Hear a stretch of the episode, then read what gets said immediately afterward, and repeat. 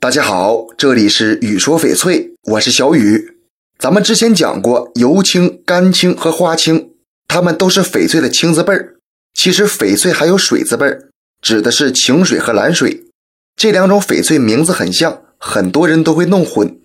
晴水指的是翡翠底子的颜色，顾名思义呢，如同刚放晴的天空，轻盈清爽，非常淡雅。冰糯、冰种和玻璃种翡翠都有清水底。晴水翡翠对种水要求很高，内部干净，杂质少，看着晶莹剔透，色泽均匀柔和，呈现淡淡的绿色，而且看不到色根，有种色化于底的感觉，因此它还是蛮贵的。目前来说，一个冰种的晴水挂牌就要大几万。蓝水翡翠整体呈蓝色调，水头很足，以前属于油青种。但是它内部细腻，透度高。随着人们对翡翠的认识加深，才被单独分出来。大多数蓝水翡翠的颜色都不够纯正，偏绿色的风格比较小清新，偏灰的蓝水品相较差，也相对便宜点儿。颜色纯正的海水蓝十分罕见，有很高的收藏价值。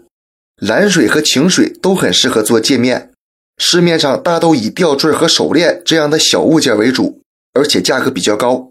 说到这里，相信大家也会有疑问：是不是还有一种绿水翡翠？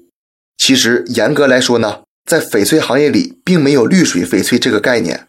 商家说的绿水翡翠，大多是指水头比较充足的绿色翡翠，它有一定的特征，但是目前并没有单独分出来。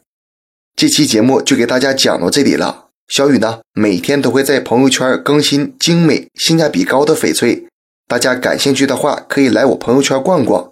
通过主页就可以找到我，点关注不迷路。那咱们就下一期再见了。